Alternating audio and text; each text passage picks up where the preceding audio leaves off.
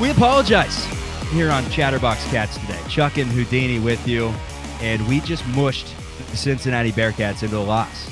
I mean, you can't put it all on me. You can't put it all on Houdini. We asked if it was a rivalry. Houdini said absolutely not. And I went camping over the weekend for my brother's bachelor party, lost all service. Um, I had to do it. It's the bachelor party. I, you know, we want to fire up these post game shows every day, but sometimes life gets in the way. I figured it's Miami, Ohio. It's a great time to set up this trip. I woke up in the morning. First things first, I got summoned to jury duty as I checked my phone and, and got back to to reality where there was service 45 minutes away from the mountains after whitewater rafting. And then I see the score that they lost in overtime to Miami. Absolutely devastating. Devastating. And after talking all this crap with Houdini on the last Chatterbox Bearcats show, this is what's going to happen. So Bearcats lose. Um, we had been talking about Scott Satterfield, how he's one hot piece of ass. Who needs Luke Fickell? Has the Cats rolling. They beat Pittsburgh and looked pretty good. Maybe this is a team that can win nine games, go bowling, hang with Oklahoma and I just texted you and said, "What was that?" You just say, "Season's over." Uh, your thoughts? Did you get to watch a lot of that game while I was camping and, and, only got to see the highlights? So I'm actually probably close to the same boat as you. I um, was at a charity. Um, shout out Chair Force One, Benny Cafaro, Ben Rolfus, raising money. Um, essentially, Google Chair Force One Foundation if you want to donate. It's for um, people with disabilities. It's for um, basically mobility with vans. So they have the you know the the ramps to the vans, the whole nine. It's pretty cool stuff, and you kind of actually know where the money's going. So I was there doing my duty in in raising charity funds, right? Thankfully, honestly, so I was watching most of it on GameCast on ESPN, and I thought it was like a glitch because I was like, "There's no, there's no fucking way." They scored almost immediately. Um, so then I live bet UC a couple of times, got myself into that hole. And then I'm checking at the end. I see it goes into overtime, and then it says final OT, and it just says they tied. So it has the Cats listed at 2 0 and 1 and Miami like 1 1 and 1 or whatever it was. So I go, how the I go, how the hell did they and I'm looking around, I'm like, did they change rules? Can you tie in college somehow after like six overtimes?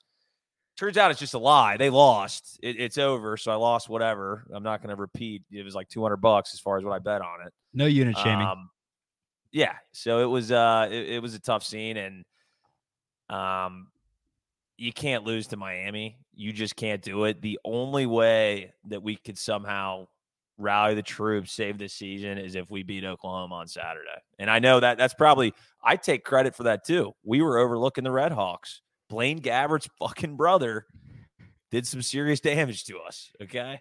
I mean, that's what happens. On the last show, you literally came out and said, "I'm st- I'm getting producer Eric Teffer to snip off this soundbite."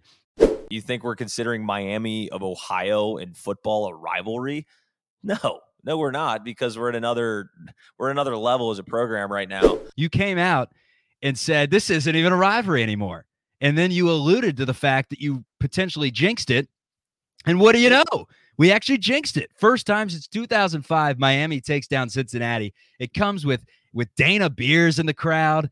It was electric. Everyone's in the black shirts. It's it's nip at night for the first time in a long time. Like how in the hell? And then to make matters worse, Pittsburgh looks anemic in their game against West Virginia, who's not even good. We were we were singing Scott Satterfield's praise on the last show, and now we're sitting here saying, "Oh no, did we potentially make the wrong hire?" How do you feel about Scott after?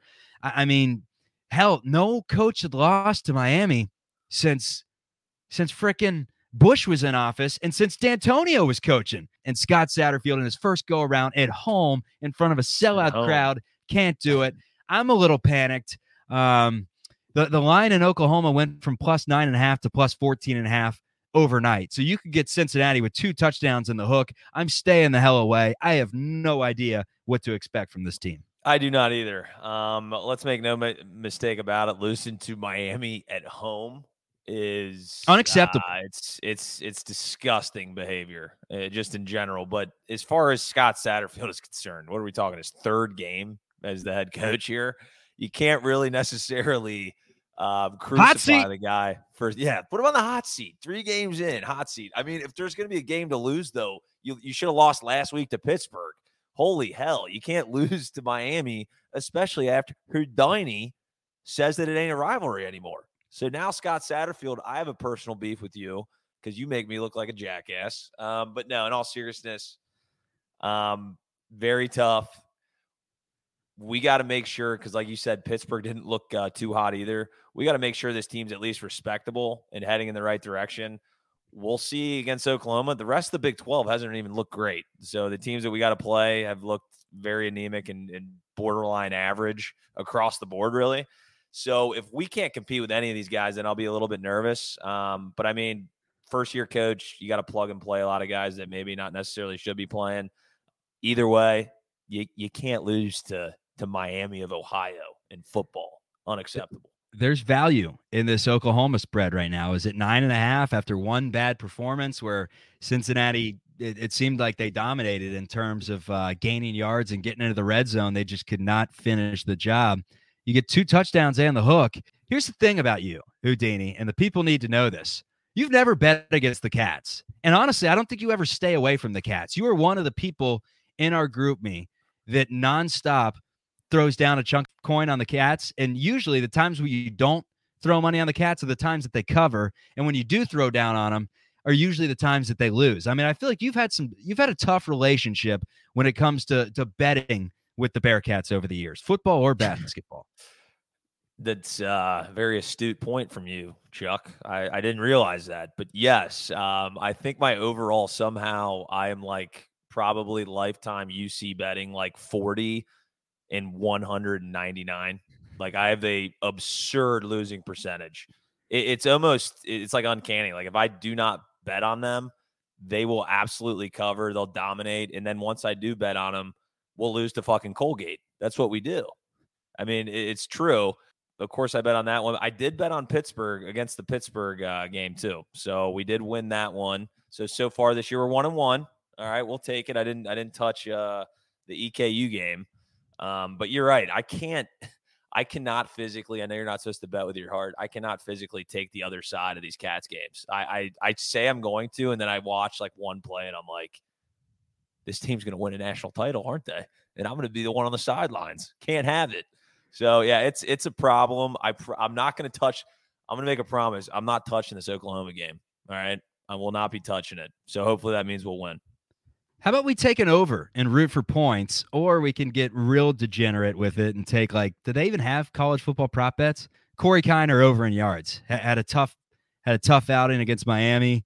Take his over in yards and just root for Kiner to get his touches. I mean, you don't want to take the spread here because quite frankly, it could be a beatdown. Miami, Ohio is not good. Transitive property, the Miami Hurricanes beat them by about 35. And granted, they did the Canes did have some extra extra emphasis in that one because Miami, the Red Hawks came out and said, We're the real, we're the real Miami, which is just ridiculous to say. I mean, Miami Red Hawks, the U, not the smartest thing in the world.